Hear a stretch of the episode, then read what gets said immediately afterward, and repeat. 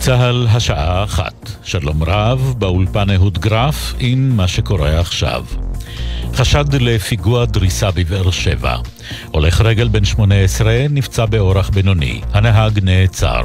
מדווח כתבנו בדרום, רמי שני. צעיר תושב הנגב נעצר בחשד שעלה עם רכבו על מדרכה בבאר שבע ופגע בנער שהלך עליה.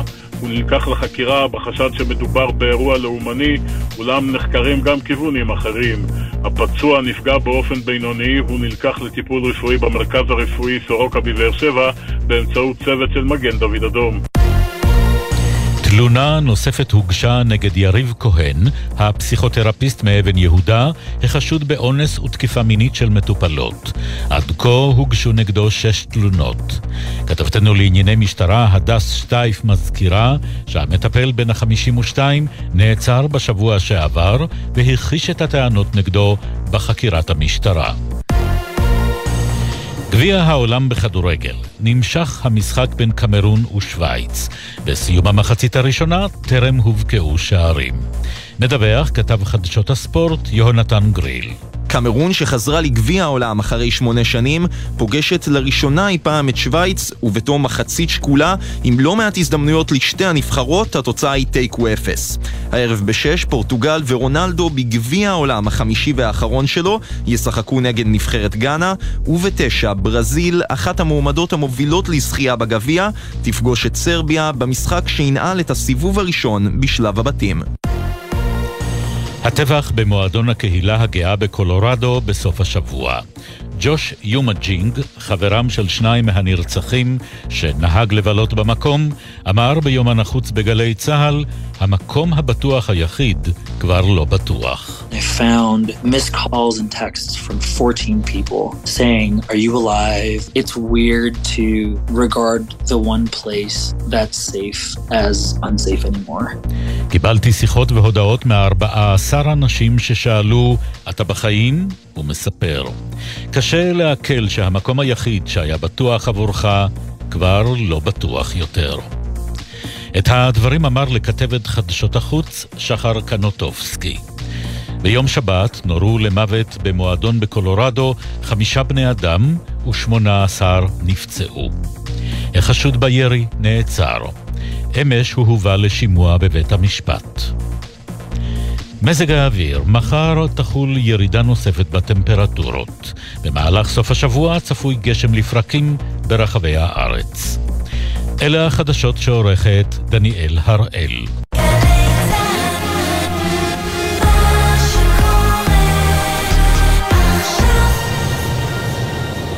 בחסות LG, המציעה את טלוויזיית LG OLED, במהדורה לגביע העולם בכדורגל במחירי בלק פריידיי.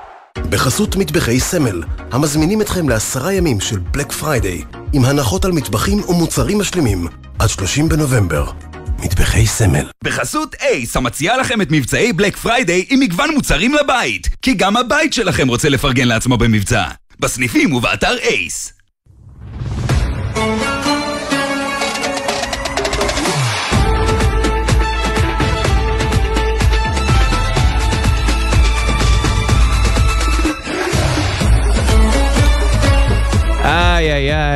כמה כיף, כמה כיף שהאותות פה לא נכנסים כמו שצריך, כי אני, יש לי את הזכות בעצמי, בכבודי, בקולי, להציג את איש הצמרת בהופעת אורח נדירה שכמוה לא הייתה וכנראה גם לא תהיה. בוני גינצבורג כאן איתנו בעושים ספורט. בוני, כמה כיף שאתה איתנו. אהלן, עידן. אז נזכיר, בוני גינצבורג, המשנה למנהל הטכני של הנבחרות הצעירות בהתאחדות לכדורגל, עם כל כך הרבה הישגים, כל כך הרבה אינטרקונטיננטליה שהבאתם לנו בחצי השנה האחרונה, בוני, ואתה כאן איתנו כדי לדבר גם על זה, גם על גביע העולם, נזכיר מיד תיפתח המחצית השנייה, 0-0 עדיין בין שווייץ לקמרון, ואנחנו מנצלים את העובדה שאורי לא נופש לו, אבל נמצא מחוץ לארץ, אה, ומפרשן את המשחקים אה, בתאגיד השידור, בכאן 11, כדי לארח אותך. אז בוני, לפני הכל, ולפני שתגיע לגביע העולם עצמו ולמונדיאל וכולי, ספר לי קצת על מה שעובר עליכם, כי יש לכם טורניר אה, אה, אה, באמת עם אה, רגשות נוסטלגיים שנפתח מחר. טורניר אה, עם מסורת אה, שנים אה, ארוכה, טורניר החורף שיחל מחר. כאשר יש ארבע נבחרות, אני מדבר על נבחרת הנוער ב', ה-U18. אנחנו חזרנו אתמול בלילה עם ה-U19, עם נבחרת א', אחרי שהעפילה לשלב העילית במוקדמות אליפות אירופה, ושלוש הנבחרות הנוספות הן נבחרת האמירויות, שגם עשתה את ההופעות בכורה שלה בעונה שעברה, וזה כמובן אחרי הסכמי אברהם. נבחרת צ'כיה שתחליף את רוסיה שהייתה בשנה שעברה, ונבחרת גרמניה שהיא אבן יסוד בטורניר הזה, וזו mm-hmm. הזדמנות נהדרת להזמין את הקהל הרחב לבוא ולצפות במשחקים באיצטדיון המושבה מחר באחת. הכרטיסים, עידן, הם דרך אתר לאן? לאן ללא עלות, רק צריך להיכנס ומשם להזמין את הכרטיסים, ואנחנו מזמינים את הקהל הרחב לבוא ולצפות בנבחרת הנוער ובטורניר הזה, שאני מבטיח לך שבעתיד יהיו כמה שחקנים שיגיעו למה שעכשיו משודר בעוצמה רבה, בכיף גדול. נכון. לראות ולצפות. תראה, המונדיאל, גביע העולם הבא בקנדה, ארצות הברית ומקסיקו יכיל 48 נבחרות. כלומר, זה אומר שזה מטרה שאנחנו, אני לא יודע אם חייבים, אני יודע שאתה לא אוהב את ההחלטיות הזאת, אבל היא מטרה בהישג יד, לא? תראה, קודם כל, רק, רק נוסיף לגבי מה, ש... כן. מה שדיברתי לגבי הטורניר עצמו, משודר בערוץ הספורט, אז אפשר לצפות בכל המשחקים, זה למי שלא רוצה להגיע נהדר. ורוצה לצפות במשחקים, במקביל למה שיקרה במונדיאל. לגבי השאלה שלך, בסוף בסוף... הכל מתחיל באסטרטגיה ו- ובתוכניות ארוכות טווח, ובהתאחדות לכדורגל תושק תוכנית 2030 שבה יש יעד מאוד ברור. כל העבודה שאנחנו עושים במחלקה הטכנית למטה היא כדי שביום מן הימים השחקנים הללו יהיו חלק מהנבחרת הבוגרת. וכשאתה מדבר על מספר הנבחרות, זו המטרה, להופיע בטורניר גדול, הן באליפות, באליפות אירופה וגם במונדיאל, זו כמיהה, ואני מאמין שאנחנו נגיע לשם על ידי הדרך שבה, אני כמובן מקווה, אבל על הדרך... אני מאמין שבבסיס הפירמידה צריך לטפל בעיקר ולא לעבוד הפוך, וזה מה שאנחנו עושים, ואני מקווה שבצניעות רבה זה בסופו של דבר גם ייתן פירות, ואלון ו- ויוסי בניון ייהנו מהתוצרת הזו. טוב, היית, ב... היית בעבודה, היית בעבודה כן. עם נבחרת הנוער. הנה, 1-0 אגב... לשוויץ. או, וזה קורה אחרי שהם בלטו מאוד במחצית הראשונה, בוני, אבל הם בולו, אבל הקמרונים כן תקפו במתפרצות, ועכשיו מגיע השער הזה של השוויצרים, אחת היריבות שלנו אגב. כן, שווייץ, שווייץ, שווייץ היא נבחרת מצוינת, ו- ואני מניח שגם הצוות של הנבחרת הבוגרת, אני משוכנע, צופה במשחק הזה, כמו שביתר המשחקים. כן, אבל אתה יודע, הטורניר הזה הוא טורניר מדהים, אין פה ארוחות חינם, אתה צריך לעבוד קשה מאוד, וראינו כמה הפתעות גדולות מאוד. אבל זה כל היופי, ש- שכל ה... העולם מתכנס לאירוע של חודש, ורוב השחקנים משחקים גם באירופה, ולכן אתה מקבל פה סטנדרטים מאוד מאוד גבוהים. ובוא נמשיך ליהנות, כיף גדול לראות את הטורניר הזה, ולשאלתך, אני מאמין שאנחנו בשלב מסוים כן נגיע, גם למונדיאל וגם ליורו. צריך לעשות דרך. נזכיר, השוויצרים ב-1-0, שער בדקה 48 של אמבולו, כדור רוחב שמגיע מימין למרכז הרחבה על מפתן חמשת המטרים, ואמבולו כובש בקלילות. שווייץ אחת, קמרון אפס. טוב, מיד אסף כהן מקטר, אבל קודם, רוני, אתה יודע שאני אוהב uh, לפרוע חובות, אז קבל. עכשיו בגלי צה"ל, עידן קבלר ובוני קינצבורג, עם עושים ספורט. בגביע העולם, ומי שנמצא בגביע העולם עצמו. אסף כהן, ספורט אחת, אבל במקרה הזה כמובן, כאן 11. אסף, שלום. שלום עידן, שלום בוני, איזה כיף. לשמוע אתכם, קצת את הקולות האלה מבית, איזה יופי. אבל בוא, בוא, בוא, בוא, בוא נהיה כנים, היינו מוכנים להיות במקום שאתה נמצא בו עכשיו, אתה יודע, הייתי בקרואטיה עכשיו, אסף, הייתי בקרואטיה עכשיו עם נבחרת הנוער עשרה ימים, לא פסק הגשם. בחיים שלי, כשהייתי בגלסגו, לא עברתי חוויה קשה כזו. אז פה זה באמת ההפך לחלוטין, אנחנו עכשיו נמצאים באצטדיון, ב-Education Stadium, שעוד מעט מתחיל פה המשחק הבא. יונתן כהן ואני כאן במשחק של דרום קוריאה נגד אורוגוואי, והחום כאן זה באמת לא להאמין, כלומר, זה חום שבקיץ בישראל, זה הימים שאתה אומר חם מדי ומתי זה ייגמר, אז זה עכשיו בחורף, אז זה, זה, זה לפחות בחוץ, אבל באמת בפנים הכל ממוזג ומאוד נוח, ובאצטדיונים עצמם, שזה באמת... באמת משהו ש, שלא חווינו אף פעם. כשאתה נכנס לאיצטדיון, נכנס מבחוץ, אה, בחוץ חם נורא, אתה נכנס פנימה והכל נעים, ו, ולמרות שהגג פתוח, אז זה באמת אה, חוויה ראשונית ומאוד מאוד מיוחדת. בוא נדבר לרגע, אפרופו העובדה שאתה ויונתן כהן הם הצימוד, אה, הם הצימוד, אתם הצימוד לזה, על מה שראיתם אתמול. תשמע, אני אמנם חוזה במשחקים בכאן 11, כן חברים, לא לדאוג, כל הפרגון, הכל זה, אבל יש לי פטיש, אני קופץ לטלוויזיות של הנבחרות הזרות לראות קצת האולפנים שלפני, להתחמם. כן. ראיתי את הקנדים, שמע, הם הדליקו אותי, אז נכון, יש לי משפחה במונטריאול, ויש לי לב חם גם לזה, אבל, אבל, אבל צדקתי, כי הם היו מדהימים אחרי זה על המגרש, וזה בלי שום בקיאות בכדורגל הקנדי, ולכן האכזבה מההפסד שלהם.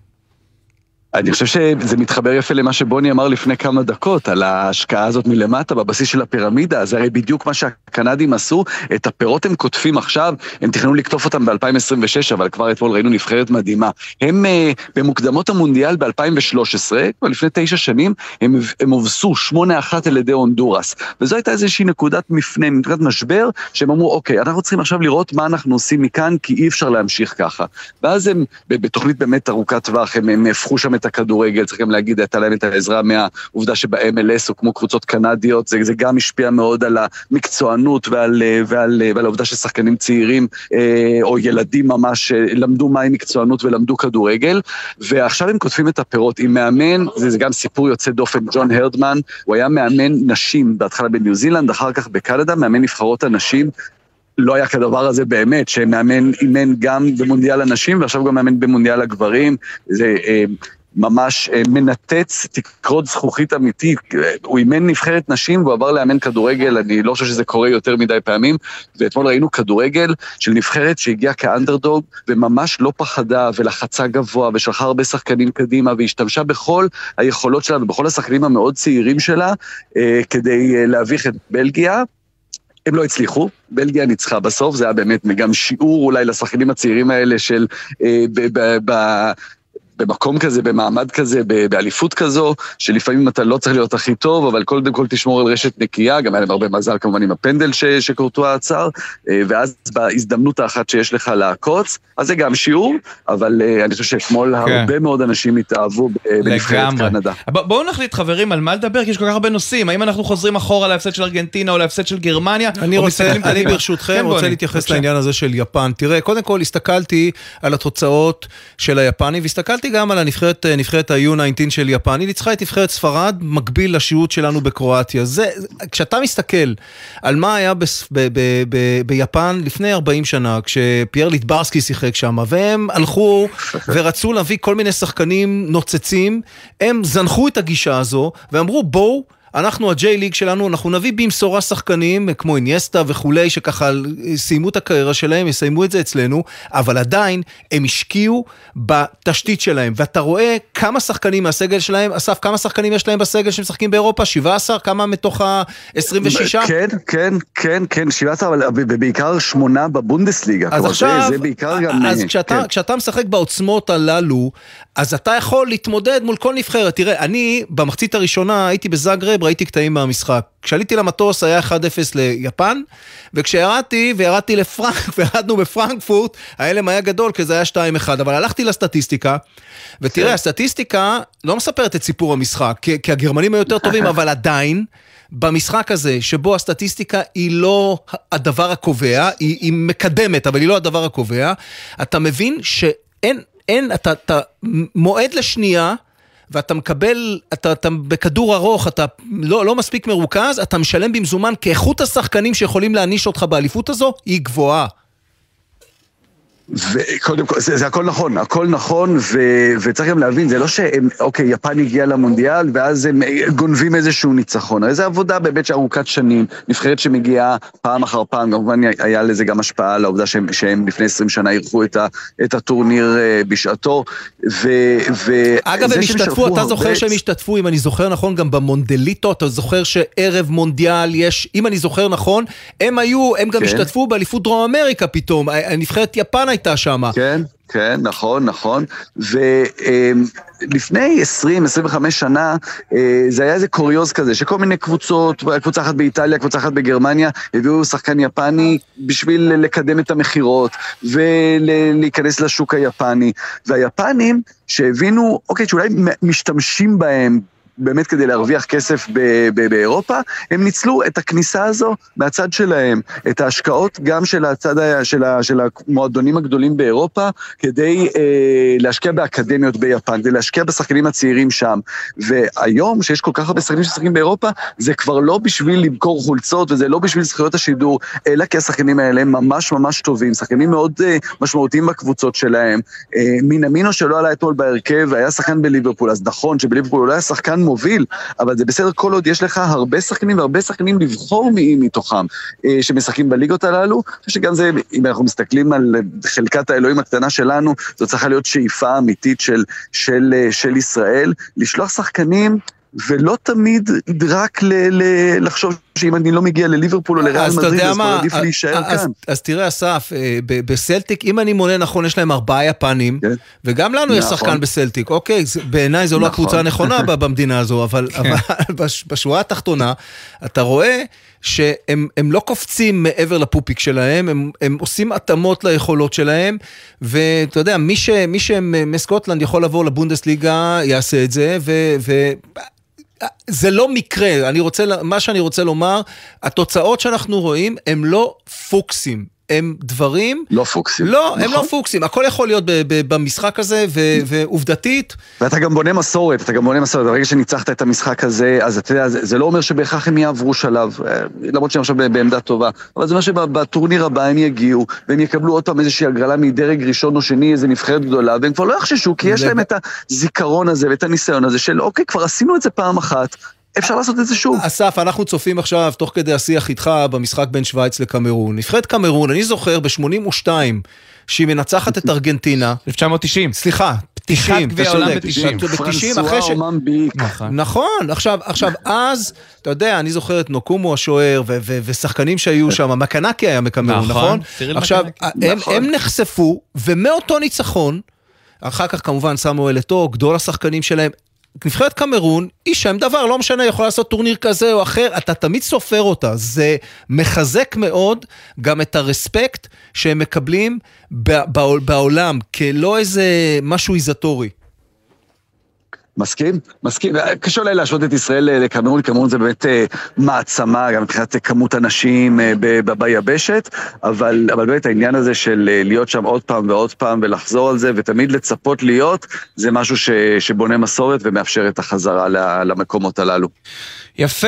אה, אסף, אה, משהו אה, לסיום רק, אה, לא יודע אם הימור, אבל תחזית לגבי אה, אורוגוואי, נראה אותה זוהרת מול אה, קוריאה הדרומית, או שמא קוריאה הדרומית תעשה יפן?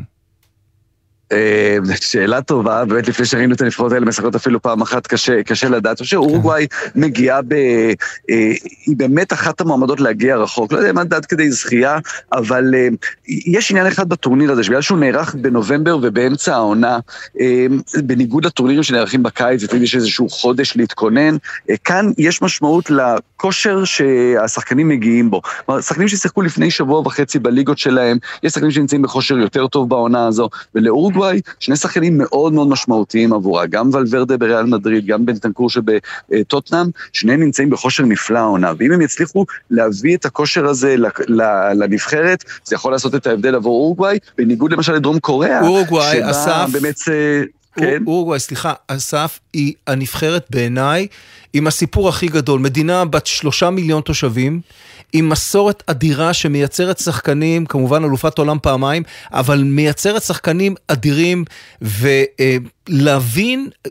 איך הדבר הזה גם מתכתב עם, ה, עם, ה, עם הזהות הלאומית שלהם ועל ה, על ה, על הפייטריות שלהם, והם באמת נבחרת מדהימה. צריך להזכיר שאחרי הרבה מאוד שנים טווארז לא על הקווים שם, אבל ברמה העקרונית, נכון. ברמה העקרונית, מעניין אתה יודע, גם סוארז, גם קוואני, זה כבר שילי הקריירה שלהם, עד כמה זה ישפיע על הפרפורמנס שלהם. והנה, ויש את דרווין נוניס, זה בדיוק מה שאתה אומר, שהם צריכים לגדל את השחקנים, אז השני החלוצים הגדולים, כנראה, לא כנראה, בטורניר האחרון שלהם, אבל הנה כבר יש פה מישהו שעומד להחליף אותם, דרווין נוניס, חלוץ שנרכש ב-100 מיליון יורו על ידי ליברפול, אז, אז יש כבר את דור ההמשך, והשחקנים שאמרנו, הקשרים הצעירים יותר, ולוורדה ובנטנקור, כך שבאמת אה, זה, סיפור אדיר, הסיפור של נבחרת אורוגוואי.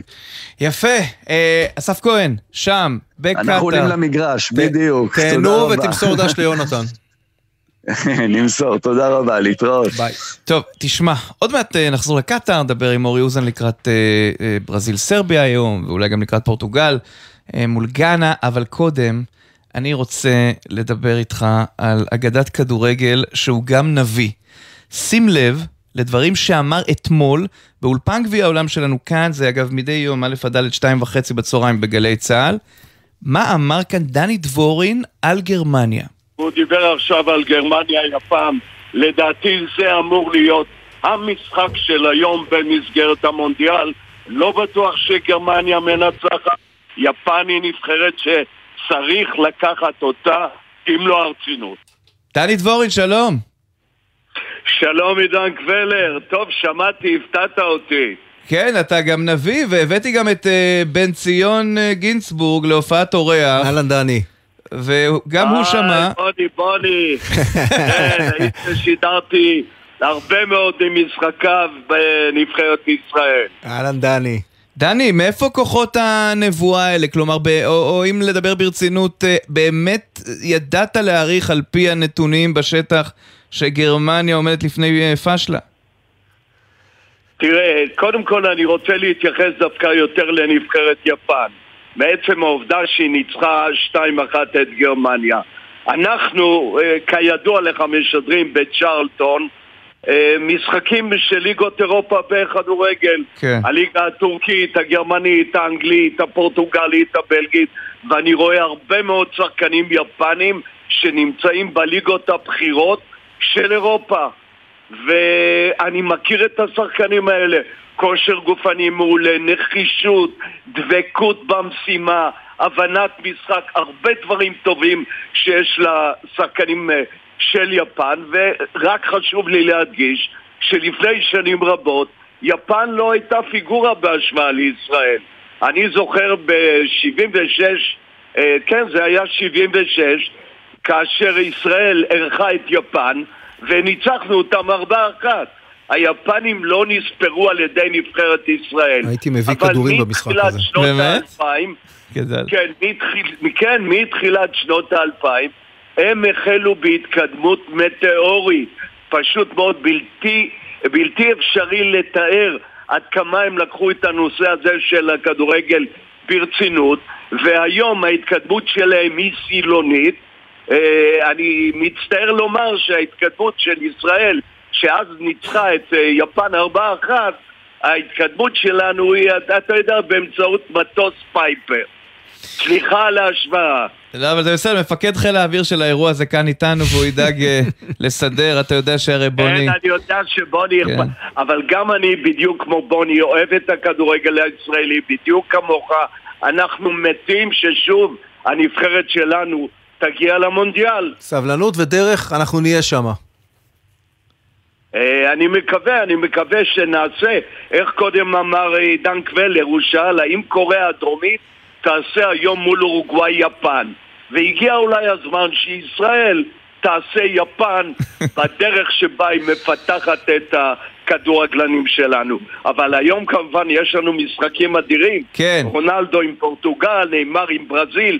המשחק בין ברזיל לסרביה הוא משחק שאני לא מוותר עליו בשום פנים לא ואופן. רק, אגב, אגב, זה לא פטנט שלך.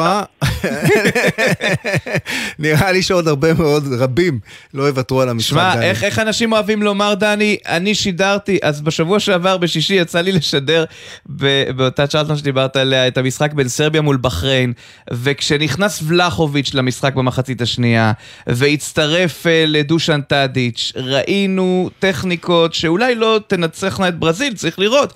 אבל סרביה, וגם סרביה היא לא יוגוסלביה הגדולה, אבל יש שם נבחרת. זה נכון, ומשום שהזכרת את סרביה ואת יוגוסלביה, בזמנו כאשר אה, לפני ההתפצלות לכל כך הרבה מדינות, סרביה הייתה העוגן המרכזי של נבחרת יוגוסלביה. ולכן מבחינתי סקרנות עצומה למשחק הזה. כמובן נרצה לראות את אה, רונלדו אחרי כל הסיפור הגדול והלא נעים שהוא עבר עם מנצ'סטר יונייטד, כיצד הוא מתפקד במדיה של פורטוגל. ועוד דבר שאני מרשה לעצמי לומר, כי גם אתמול התייחסנו אליו, מחר בין המשחקים אנגליה מול ארצות הברית. וכאשר שאלת אותי מתי זה היה כשהאמריקאים ניצחו את אנגליה, זה היה, בדקתי שוב, mm-hmm. זה היה ב-1950.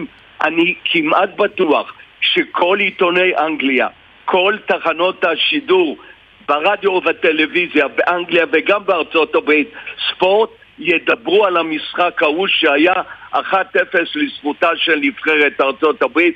זו הייתה הפתעה שברמה של סנסציה. אז אה, בוודאי יש לנו, צפוי לנו סוף שבוע נפלא בשבת, עד כמה שאני זוכר בעל פה, פולין עם ערב הסעודית, מי יפסיד משחק כזה? ארגנטינה עם מקסיקו. נכון. משחק בין שתי נבחרות מיבשת אמריקה. בוני, אני מבין שקנית כרטיס כניסה, אליך לקורסה, מול הטלוויזיה ואתה לא זז. לא, האמת שעכשיו... אה, היה לי עשרה ימים שלא הייתי פה, אז ראיתי, אבל יותר הייתי מפוקס ב, ב, במשחקים שלנו, של הנוער, אבל ברור, כל מי שאוהב כדורגל, מחובר וצופה, וזה באמת תענוג אדיר כשיש התכנסות כזו. בכלל, אתה יודע, ים של צבעים וטעמים, ומונדיאל וגביע עולמי, זה באמת כיף גדול מאוד. דני, תודה רבה. נכון. אני עוד משפט רוצה על כן. בוני. מותר? בבקשה, חיים שכאלה. כן. בדיוק. בוני היה שוער גדול, שוער כדורגל גדול.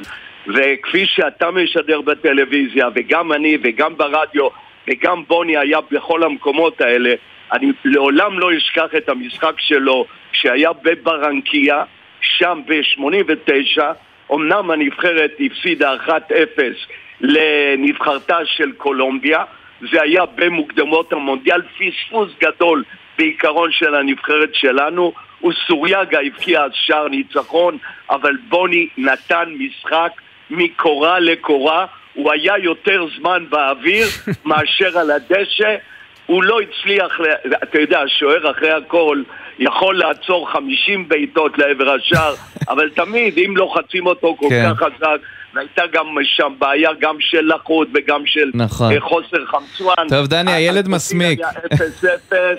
נורא מרגיז. דני, תודה רבה. תודה, דני בורין. עוד נדבר. אנחנו עוד ניפגש. ודאי. עלו והצליחו. תודה, מעריך דני. אגב, בוני, אתה יודע ש... אתה עדי שזה לא היה מתוכנן הסיפור הזה. לא, זה לא מתוכנן, זה ממש לא מתוכנן. צריך להסביר. התירוץ לדבר עם דני ולשמוח בשמחתו הייתה העובדה שהוא באמת פגע בול ביפן, אה, גרמניה אתמול, והוא היה נחוש. דני, דני איש, איש מקסים, דני. כן, אני רוצה לספר לכם ש...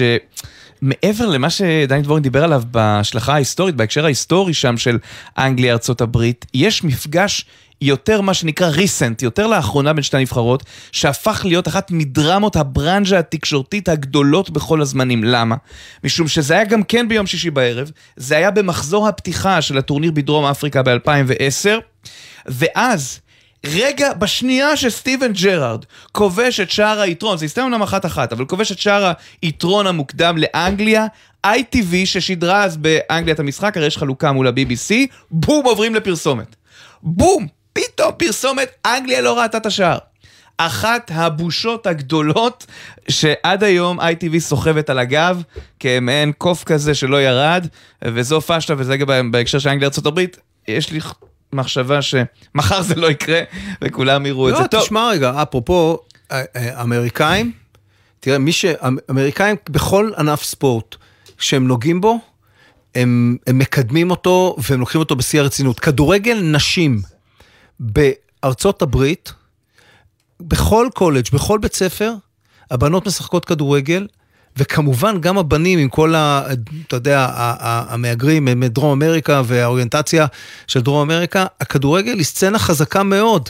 בארצות הברית, נכון שהיא לא בממדים של הפוטבול ושל ה-NBA, אבל עדיין, גם ה-MLS תופס, ואמריקאים אוהבים כדורגל. לגמרי. אם זה היה משהו שהיה מנותק, בעידן הנוכחי, בדור הנוכחי, יש להם זיקה ואהבה לכדורגל. שמע, אוכלוסייה ענקית, היכולת לבחור את הטובים ביותר, וגם אנחנו לא עוקבים אחריהם ביום-יום, אבל עובדה שהם מצליחים להעמיד נבחרת. לגמרי, ואגב, המונדיאל הבא... אצלם. אצלם, אצל אה, מקסיקו וקנדה. קנדה. זה, זה תהיה חגיגה, אה, ולמרות שבקטאר הכל קרוב, נדמה לי שבמובן של זכויות אדם, של חופש, של אווירה כיפית, של אלכוהול, בוא נשמע, עשו מאלכוהול משהו מקולל. לא, תשמע, בוא. קודם כל המונדיאל הזה נולד בחטא, זה, זה האירוח שלו בקטאר. וכל מה ש... וכל מי שככה יצא לו בנגיעה לראות את הסדרה בנטפליקס על, על פיפא ועל בלאטר ועל כל המושחתים שם באזור הזה, מבין שהטורניר הזה אה, לא, בשום פנים לא היה אמור והיה צריך להיערך בקטר. טוב, בוא נדבר, בוני, אתה יודע, לגביע העולם, וזה לא חדש, אבל זה תמיד כיף. אה, יש, איך לומר, תמיד השלכות גם אה, תרבותיות, וכאלה שלוקחות אותנו למחוזות אחרים, של מוזיקה, של תרבות, ואחד האנשים שמבין היטב בדברים האלה הוא הפרופסור אילן תמיר. שלום אילן. אהלן, אהלן, צהריים טובים, עידן ובוני. אגב, אם תרצה הגדרה יותר רחבה לתואר שלך, אתה מוזמן. לא, לא, אני בסדר עם זה. אני אתחבר לסיפה של דבריו של בוני, וזה באמת טורניר מיוחד בהקשר הזה שכבר עכשיו ברור לנו שהדבר המרכזי שנזכור ממנו, אלא אם כן באמת יהיו דרמות באמת יוצא דופן עם אה, מסי ורונלדו, זה, זה, זה, זה משהו שקרה לפני תחילת הטורניר, זה בעצם הבחירה של פיפ"א בקטאר. כלומר, זה בלי ספק האירוע המרכזי של הטורניר הזה. כן. אה, תגיד, כשאתה מסתכל, ואתה גם חוקר את העניין התרבותי, את שירת האוהדים, דבר איתי קצת על אווירה. כי אנחנו רואים שם שיש אצטדיונים של 40 אלף צופים שפתאום מכילים 47 אלף, אבל יש קרחות ביציעים, אז גם בזה אנחנו חושדים. אבל עדיין, ראיתי אתמול את האווירה של האוהדים המרוקאים, ראיתי את האווירה של המקסיקנים, וארגנטינה הביאה, כלומר, דווקא במקומות שאין בהם כסף, יש טונה של אוהדים עם אווירה מחשמלת. לחלוטין. נתחיל, נתחיל כאילו בהתחלה באמת אה, בצל הביקורת והמחאה המאוד מאוד מוצדקת, אז, אז הטורניר הזה באופן כללי מספק את הסחורה, כן? המשחקים הם בקצב טוב, יש אה, מהפכים, הפתעות גדולות, סיפורים וגם יחסית הרבה שערים, 33 אה, שערים ב-12 המשחקים הראשונים זה ממוצע גבוה, למרות שהוא מתעתע כי 20 מתוכם מופקעו בשלושה משחקים. אה, אבל יש משהו בטורניר הזה שהוא באמת, כמו שאתה מתאר אותו, הוא, הוא מאוד מרהיב בהשקעה, אנחנו יודעים את סכומי הכסף שהושקיעו, אבל גם, אבל גם מאוד פלסטי, כי, וזה מתקשר עם, עם הפתיח שלנו, כי הבחירה נולדה בחטא, ואכן התרבות והמורשת של הכדורגל בקטר הם מוגבלים עד כמעט לא קיימים. אז, אז קשה לצפות שהכל, שהכל יתרחש, ובאמת אנחנו רואים את ה... זה צורם. אוהדי הכדורגל שרגילים לחגיגה כל כך גדולה, רואים השקעה, וגם חברים שנמצאים שם מעידים על, אה, על אירוח נעים ומסביר פנים, אבל, אבל יש משהו באמת אה, מאוד פלסטי, מאוד מלאכותי בכל החוויה. אתה יודע, למשל, וזה גם ייתן לי אה, אילוץ אה, נחמד לתת את התוצאה, 73 דקות של כדורגל, שווייץ אחת, קמרון אפס משער של אמבולו בדקה 48, מוכר לאוהדי מכבי תל אביב, שיחק בבאזל. הקמרונים, פרופסור אילן תמיר, האוהדים שלהם זה משהו. גם הם נכנסים, גם הקמרונים מנסה, הנבחרת נכנסת בשירה וריקודים, מלעיטים את עצמם, ו- ו- וזה חלק, אתה יודע, זה תרפיה ממש, זה מביא אותך למקומות. אמנם הם לא מובילים, אבל אתה יודע. כן, האמת שאם אנחנו נוגעים בסוגיה הזאת, אנחנו הרבה פעמים נוטים להתייחס לקהלים, לשירה, לרעש שלהם, כבאמת כאיזה אלמנט ססגוני שמוסיף למשחק והוא באמת עושה את זה. אבל, אבל, אה, אבל מחקרים מלמדים שזה גם הרבה מעבר לזה, זאת אומרת זה לא רק הרעש והקרנבל, יש פה גם, אה, גם באמת איזה סיפור גדול יותר על, על זהות, זאת אומרת דרך השירים האוהדים אה, מגדירים את עצמם, שווה הרבה פעמים לנתח גם את המילים של, של שירי האוהדים, זה, זה דבר מרתק בפני עצמו, הרבה פעמים מגדירים מי הם לא, אנחנו לא הלוזרים, אנחנו לא הימנים, אנחנו לא הגרמנים, אנחנו לא...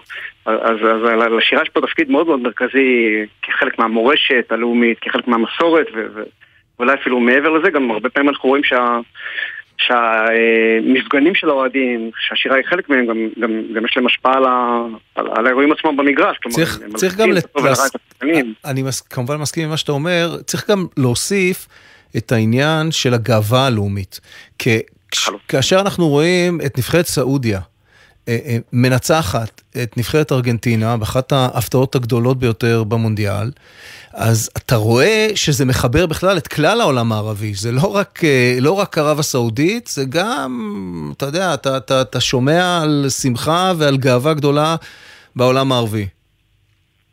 לחלוטין, לאורך כל ההיסטוריה אנחנו רואים שלספורט היה תפקיד מאוד מאוד מרכזי ביצירה וטיפוח של גאווה לאומית אה, ולא סתם הדבר הזה כל כך מושך, הרי אם היינו מתמקדים במשחק עצמו כמשחק אה, נטול כל הקשר, אז זה באמת היה הרבה פחות מעניין, אבל יש כאן מאבק לאומי, ובמובן הזה קבוצות הספורט מאפשרות לאוהדים לא רק אה, לגבש את הזהות שלהם עצמם ולראות את עצמם דרך השחקנים, אלא גם לאמת את הזהות שלהם ולאתגר אותם מול זהויות אחרות. וכאן אני מאוד מתחבר למה שבוני אומר, יש כאן סיפורים שהם מעבר נכון. למדינה נגד מדינה, יש כאן סיפורים של היסטוריה, של מורשת, של תרבות, וממש בעידן שבו אה, עברנו תהליך של תרבות, שבו אנחנו לא יוצאים למלחמה על כל דבר, אז הכדורגל נותר באמת איזה, איזה בועה שבה אנחנו ממש יכולים כל הזמן לאתגר את עצמנו ולראות איפה אנחנו עומדים. לא במקרה אגב הספורט בכלל, בכלל והכדורגל בפרט אימץ את הרטוריקה המיליטריסטית הלוחמנית הזאת. תחשבו על המילים שאנחנו משתמשים בהם, כן? הגנה, התקפה, טיל, בונקר, זה, זה ממש מלחמה בשם הלאום במקרה הזה, ולכן יש עניין כל כך רב סביב הדברים האלה וסיפורים כל כך נפלאים כמו שאנחנו רואים. הסיפור האיראני בעיניי הוא מרתק, כי אנחנו מצד אחד השחקנים הם עושה רושם שהם בעד המהפכה שמתחוללת שם. האוהדים שמגיעים הם בעד, אבל עדיין, מצד שני, איראן מסמלת את מה שהיא מסמלת, ואז אנשים נמצאים אה, בקונפליקט. האם אתה רוצה שהם ינצחו? מי שכמובן לא מעורב באהדה ישירה. האם אני רוצה שהם יצליחו, האם אני רוצה שהם ייכשלו, כי אני לא סובל אותם ואני שונא אותם, אבל מצד שני, אתה יודע, השחקנים שם הם, הם, הם סוג של קורבן. אתה, אתה, לחלוטין, אתה לחלוטין צודק, וזה מאוד מאוד מעניין לראות, זאת בעיניי אני חייב להודות שגם לא, לא מפתיע אה, מה שקרה שם, כלומר לא היה לי ספק ש... שהאיראנים, כמו אגב נבחרות אחרות, ינצלו את הטורניר הזה, ובטורניר הזה אנחנו רואים את זה, תכף אני אגיד גם למה, רואים את זה ביתר סט, ינצלו את הבמה הזאת להעברת מסרים פוליטיים, אה, כי באמת הספורט הוא זוכה למעמד ייחודי ופופולריות חסרת תקדים, אז, אז זה רק מתבקש. אה, ואגב, איראן זה לא, זה לא מקרה שאנחנו זוכרים במוקדמות אה, אליפות העולם ב-2010, את הסרטים הירוקים כמחאה על זיוף הקלפיות באיראן, זאת אומרת, זה, זה דפוס שהוא חוזר, נדמה לי שכאן אנחנו רואים את זה בצורה מאוד מאוד בולטת, גם כי באמת, כמו שפתחנו, מדובר בטורניר מאוד מאוד מיוחד, במובן הזה שהאירוח, התזמון שלו הוא כל כך שונה, ש, ש, שזה דרש, אה, ממש התבקש המחאה הזאתי, וגם מכיוון שאנחנו בעידן של רשתות חברתיות שמתעדות ו... מעצימות ומעדדות מספרים, אז יש גם ציפייה מהשחקנים, וכאן אני חייב להודות שהייתה אפילו ציפייה מהשחקנים האיראנים להגיד איזה משהו, כי מתחולל משהו ענק במדינה. אז, אז הם ישרו קו, נראה איך הם יצאו מזה, זו שאלה אחרת. אוקיי. פרופסור אילן תמיר, תודה רבה שדיברת איתנו, עוד נדבר במהלך הטורניר. כן, כמה הודעות ונשוב.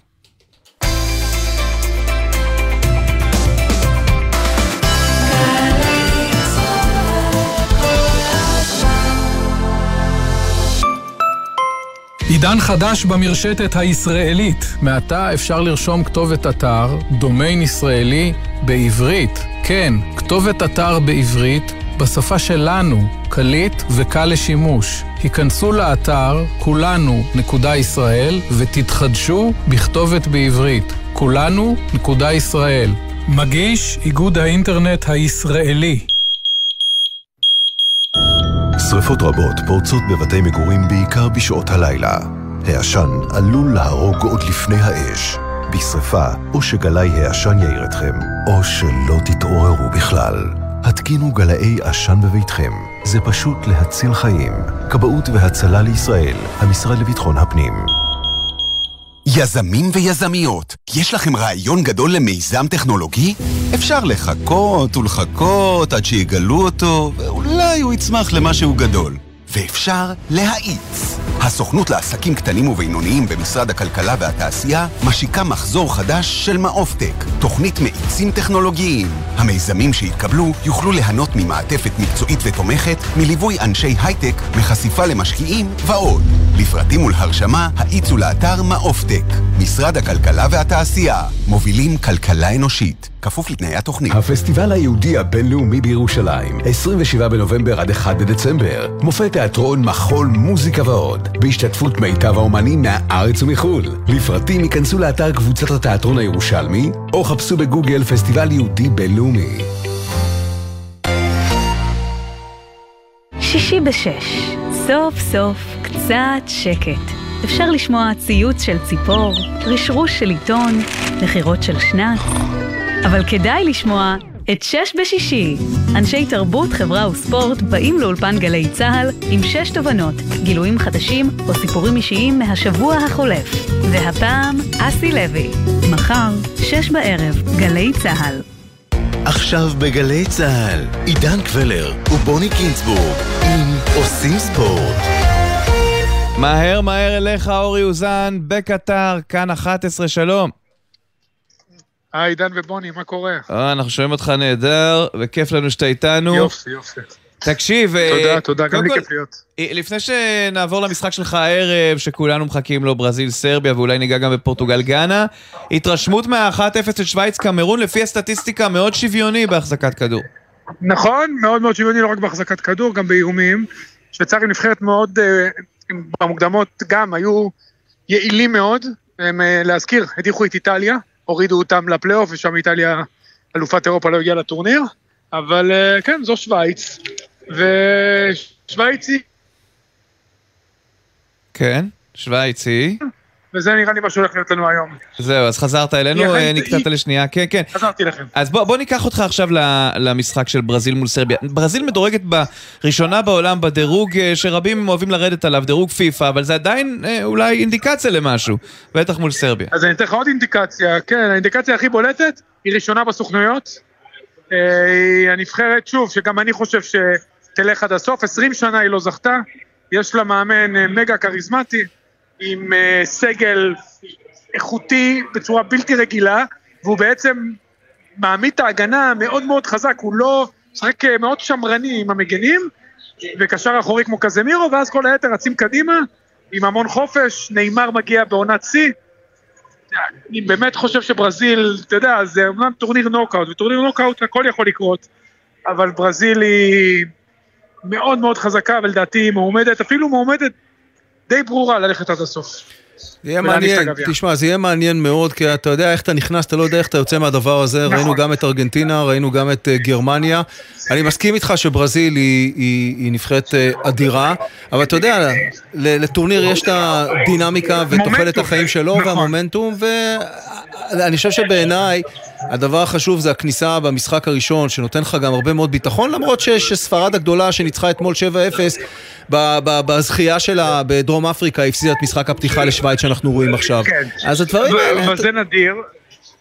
זה נדיר מוני, אבל אני אגיד לך מה, מה שאתה צדקת לגבי גרמניה, שעכשיו, אה, הנה כמעט השני של שוויץ, גרמניה מאוד מאוד הסתבכה, כי ברגע שהיא הפסידה ליפן וספרד ניצחה, היא משחק הבא מול...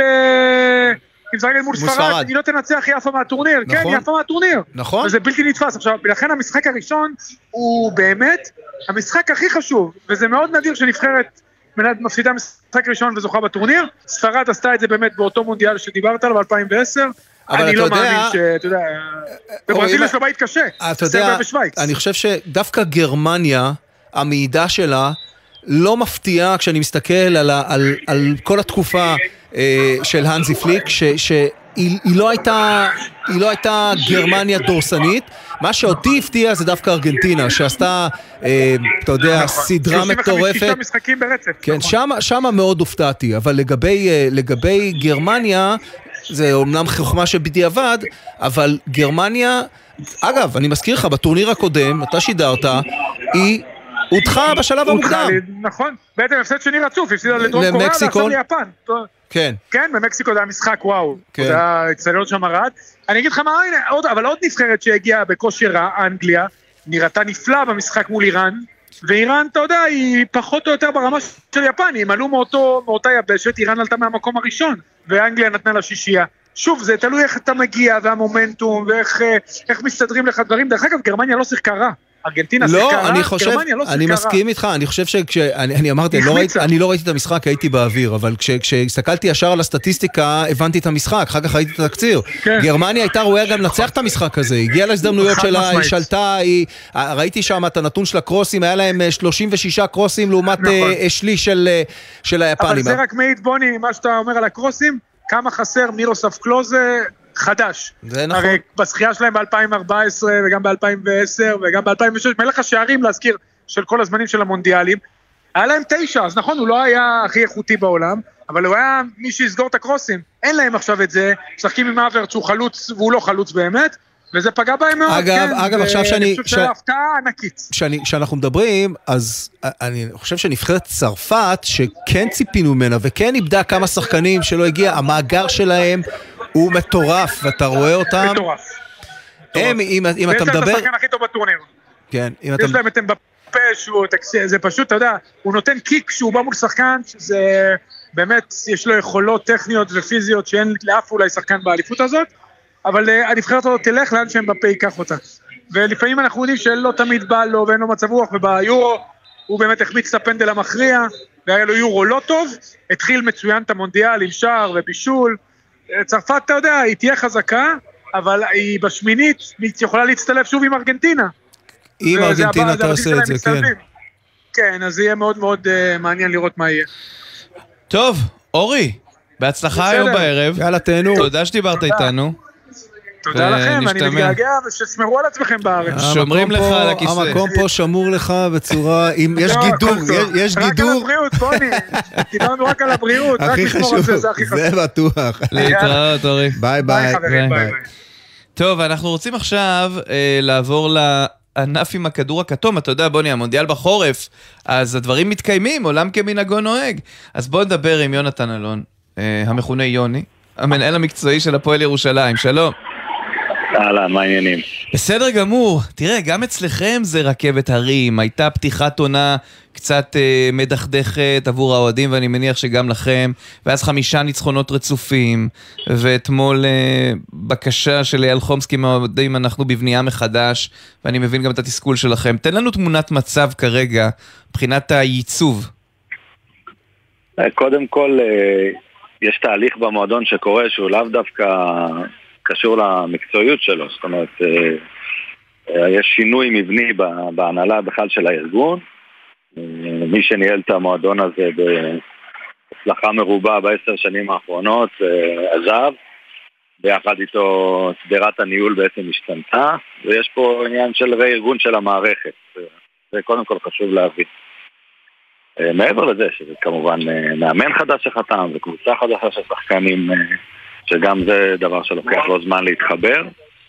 וגם עכשיו אני הגעתי כחלק מה, מהשינוי הזה, הגעתי בעצם לפני שבועיים, גם כדי לעשות, להשלים את השינוי הזה וללכת בדרך חדשה. אתה מדבר על תהליך, אני, אני בהחלט מסכים איתך, העניין הוא שאנחנו פה בישראל, ובטח בדינמיקה של קבוצה תחרותית כמו הפועל ירושלים, השאלה היא כמה סבלנות תהיה לארגון לתת לך. זאת לא שאלה שצריך להפנות אליי, אבל לי יש המון סבלנות. אתה יודע מה, בוא, בוא, בוא, בוא, בוא, בוא נקווה עבורך, אתה יודע מה, נציג את זה אחרת. כן. שאני לא, מקווה... אני, עבור... אני חושב, אני, אני, סליחה, אני אומר, הגעתי מתוך איזושהי תפיסה שלי, אוקיי? של, של מהי תרבות ספורט ואיזה ניהול ספורט, זאת אומרת, הם יודעים את מי הם הביאו. הם יודעים איך אני חושב שהדברים צריכים להיראות, ואני מאמין גדול בתהליכים. ובזה ש... שעובדים נכון, מבחן הדרך בסוף הוא מנצח ולאו דווקא מבחן התוצאה. ברור שאנחנו בספורט ואנחנו רוצים לנצח. גם אתה היית ספורטאי, ואתה ספורטאי היית אז אתה תמיד תהיה ספורטאי, הכאב של הפסד הוא הדבר הכי גדול שיש. אנחנו מכירים את זה, חווים את זה, אבל אנחנו לא יכולים עכשיו לתת לתוצאות לבלבל אותנו. אנחנו צריכים לדעת ללכת בדרך שהיא דרך נכונה, ו... וזה יביא לנו את התוצאות ולא הפוך. יונתן, ביום ראשון, כשהרבה מאוד אנשים ודאי יצפו בתשע בגרמניה ספרד, הרי שיש עוד משהו קלאסי שמתרחש באותו ערב, זה קורה בתל אביב, במנור המבטחים. נכון? מכבי לא תל אביב? לא ידעתי שיש גרמניה ספרד, מה זה, באיזה ענף? שמונה ורבע בערב, אפשר לתפוס מחצית ראשונה שלכם. איך אתה מסתכל על יחסי הכוחות? כי אנחנו רואים שמכבי תל אביב בסך הכל, אם אני מנקה את ההתמודדויות הלא מוצלחות עד השבוע, באירופה הרי שבליגה היא, היא מאוד מאוד חזקה. כן, מכבי תל אביב קבוצה מצוינת, וגם אנחנו קבוצה מצוינת, ובגלל זה יהיה משחק טוב.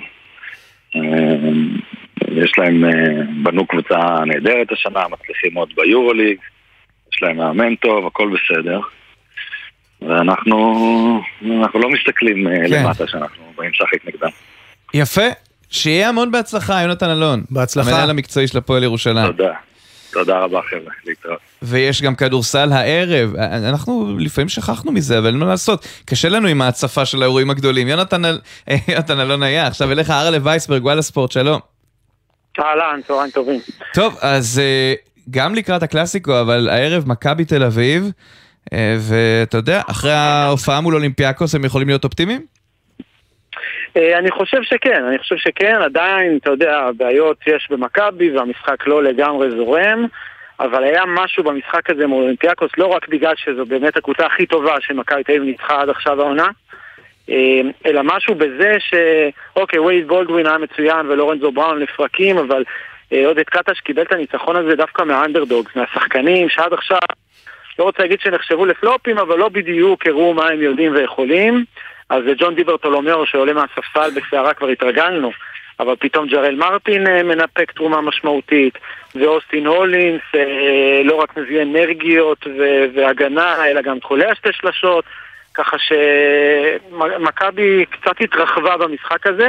האם זה סימן לשינוי, או שזה היה ערב חד פעמי?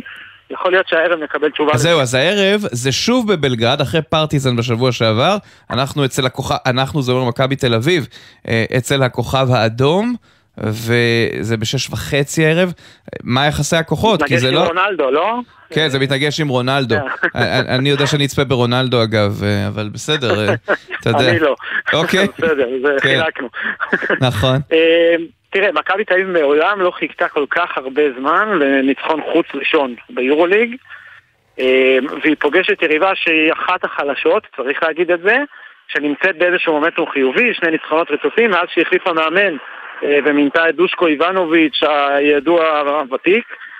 אה, לתחושתי, למרות שהמשחק הוא בבלגרד, בפיוניר, ואנחנו זוכרים את האווירה, מכירים אותה מכל ביקור של מכבי או של כל קבוצה נכון. שם, אה, יש כאן הזדמנות למכבי תל אביב ככה להשלים ניצחון כפול במחזור הזה, במחזור הכפול הזה. אה, היא קבוצה יותר טובה, היא במומנטום. נכון שהיא עבדה קשה כדי לנצח את אולימפיאקוס, אבל גם הכוכב האדום עבדה מאוד קשה כדי לנצח בהערכה בברלין. אה, אני חושב שהאתלטיות והיתרון האיכות יכולים לתת למכבי תל אביב את מה שהיא צריכה כדי לנצח הערב.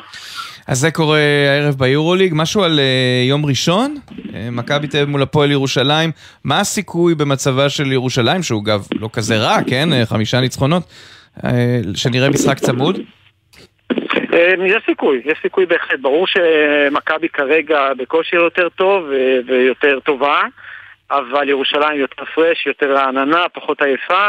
ואנחנו מכירים את המשחקים האלה. אתם זוכרים איזה הרכב ירושלים ניצחה כבר את מכבי לפני שנתיים כשהייתה קבוצה מפורקת עם כל מיני זרים מהליגה הלאומית? אה, יהיה, יהיה מעניין וגם לא פחות מעניין יהיה לראות אה, באיזה הרכב אה, עודד קטש יעלה במשחק הזה, כי אחרי באמת האומץ המטורף שמכבי תל עברה בשבוע האחרון, יכול להיות שחלק מהכוכבים ינוחו ויפנו את המקום לזרים אחרים. נהדר. ארלה וייסברג, וואלה ספורט, תודה רבה. תודה רבה, ביי ביי. בוא תכף נדבר על איירון מן אה, ועל דני בן נעים, שלצערי את גביע העולם עדיין לא הביא לפה, אבל הוא הביא לפה אירועים אחרים נעים ביותר. לגמרי. גם את מסי, גם את אורוגוואי עם סוארז, אה, וגודין וקוואני, ו... אבל... אה, סופרקאפ הצרפתי. נכון, השנה נכון. היה מדהים. אבל עד שנהיה איתו, דבר איתי על התבוסות, על ה-6-2 של אנגליה, על ה-7-0 של ספרד, על ה-4-1 של צרפת. זה לא באמת נותן אינדיקציה לקבוצות, נכון? אה, תראה, כשאתה רואה את אה, ספרד משחקת, אני לא מתייחס לתוצאה, התוצאה היא, היא מדהימה, mm-hmm. אבל על הדרך שבה היא משחקת והדרך שבה היא מתקתקת את הכדור, אתה רואה ש, שספרד אה, מגיעה לטורניר הזה עם הסגנון המאוד ידוע שלה, אבל החליפה דור, כן, והדור הזה, מאוד. דור צעיר, אבל הדור הזה הוא מאוד מאוד איכותי, כן. ואתה מיד מזהה אותם, נותן להם כמובן הרבה מאוד ביטחון לקראת uh, המשחק הבא שלהם מול גרמניה. אני בעיניי הם פייבוריטים במשחק הזה, כן. למרות שאתה יודע, כל דבר יכול להיות, יכול להיות במשחקים הללו. שש דקות של תוספת זמן, שווייץ אחת, קמרון אפס, אנחנו בחצייה של תוספת הזמן, אנחנו בדקה השלישית של תוספת הזמן. אגב, כן. גם התוספת זמן זה הפך להיות סיפור. נכון, כי ביקשו מהם לא לבזבז, כל מה שבוזבז, מוחזר. בסוף בסוף המשחק הזה יצטרך ללכת למשחק נטו. כמו נכון. כדורסל וכמו כדוריד וכמו כל משחק כדור, למעט אולי כדורעף, שיש שם תוצאה שנספרת כל הזמן, נכון. ואז זה... אבל בסוף... כדורגל משחקים בין 60 ל-65 דקות נטו, אוקיי? ואם יעשו, יגדירו את זה כמשחק עם שעון, זה ילך בעיניי בסוף לשם עם כל הטכנולוגיה. אוקיי. דני בן נעים, מנכ"ל ומייסד קבוצת קומטק, שלום. היי, אהלן. אהלן, בסדר גמור. אז ספר לנו מה אתה מביא מחר, הטריאטלון היוקרתי איירון מן. איפה זה ומתי? כן. זה בטבריה, זה קורה ממש ברגעים אלו, אנחנו כבר מקבצים פה 800 אה, אה, מתחרים מחו"ל, מכל המדינות השכנות שלנו, 2,500 משתתפים, אירוע בינלאומי מכונן, מאוד מאוד יפה, עם מסר של שלום בכל, אה, בכל המדינות השכנות שלנו. אני חייב להגיד שאם מישהו עוד מתלבט אה, לאן לבוא בוויקנד הזה, למרות קצת הגשם שיהיה, כדאי לכם לבוא כי יש אירוע פה ממש מהמם.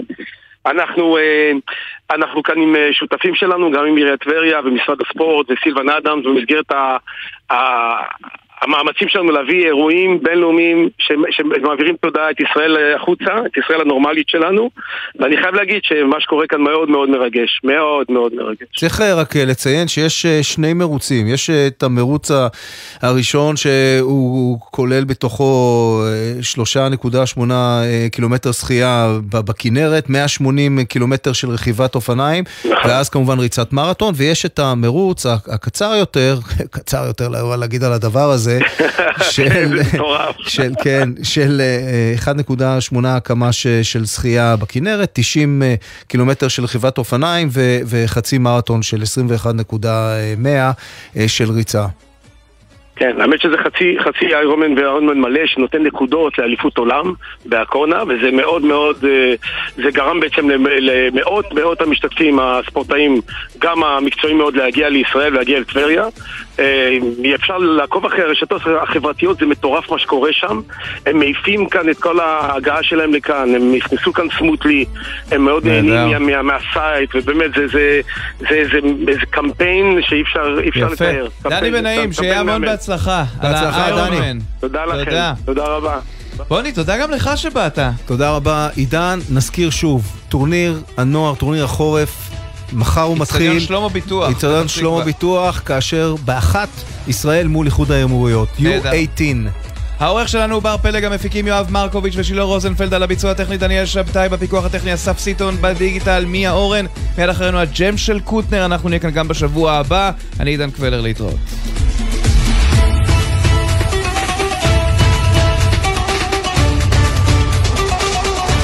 בחסות LG, המציעה את טלוויזיית LG OLED, במהדורה לגביע העולם בכדורגל במחירי בלק פריידיי. בחסות רשת ביתילי, המציעה לכם לפנות מקום בבית למבצעי בלק פריידיי, בהנחת 40 ועד 80 אחוז על מגוון פריטים באתר ובסניפי ביתילי. בחסות אוטודיפו, המציעה מצברים לרכב עד השעה 9 בערב בסניפי הרשת, כולל התקנה חינם. כי אין סיבה לשרוף את שישי במוסך. אוטודיפו. מה נשמע, נשמע, סוף השבוע, של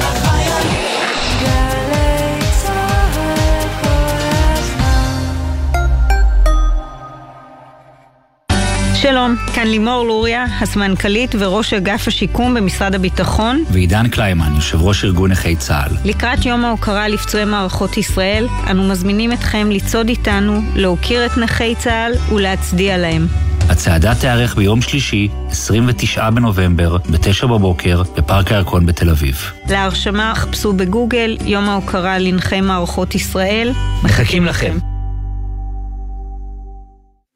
אם בשביל מענק מהמועדפת של כעשרת אלפים שקל אני צריכה להסתובב בכרמים ולראות את הזריחה על רמת הגולן, אעשה את זה. השתחררתם מהצבא או מהשירות הלאומי? גם עבודה בלתי מקצועית בכרם יכולה להיות עבודה מועדפת עם מענק של כעשרת אלפים שקל. היכנסו לאתר הביטוח הלאומי ותבחרו את המועדפת שתעניק לכם חוויה חד פעמית. תערוכה חדשה במוזה, כבר אין לנו עתיד. מחווה לעם האוקראיני, מבחר מיצירותיהן של 12 אומניות אוקראיניות בולטות. עכשיו במוזה, מוזיאון ארץ ישראל, תל אביב. מהפכת רישוי העסקים של משרד הפנים יצאה לדרך בתהליך פשוט מאי פעם. כמה פשוט? במקום, תלך, תבוא, לאן הלכת? חסר טופס 4 סגור אחרי 4 חתימת כיבוי אש, מה זה? חתימה בבריאות זה עולה בבריאות רשות מקומית, אין לי רשות בלי טפסים, טפסים, טפסים, קח מספר, מספר בתור, פקס, פקס, לא עכשיו זה פשוט. חותמים על תצהיר וזהו. מהפכת רישוי העסקים של משרד הפנים בתהליך מקוצר ותוקף ממושך מאי פעם, ובלי בירוקרטיה. להוציא רישיון עסק זה עסק פשוט. Lan. Lan. אנחנו שומעים את החדשות שלך כל יום, והן באמת אה, מאוד מעניינות. כן, אבל חשבנו אולי... אה, נעשה משהו קצת יותר כיפי עם החדשות? כן, משהו יותר חדש, מרענן, אה, שפונה גם לילדים? למשל, מה, מה, מה, מה, מה, מה, מה, מה, מה, מה, מה, מה, מה, מה, מה שקורה עכשיו. ירדן ודידי, רעיון מעולה, אה, נשקול אותו. אבל אתם יודעים מה זה מזכיר לי? את עוד גל"צ, זירת התוכן החדשה ביישומון גל"צ. אפשר למצוא בה גם תוכניות חדשותיות וגם את התוכניות המעולות שלכם, ועוד המון תוכן משובח גם לגדולים וגם לקטנים. מיד אחרי החדשות, יואב קוטנר, הג'ם.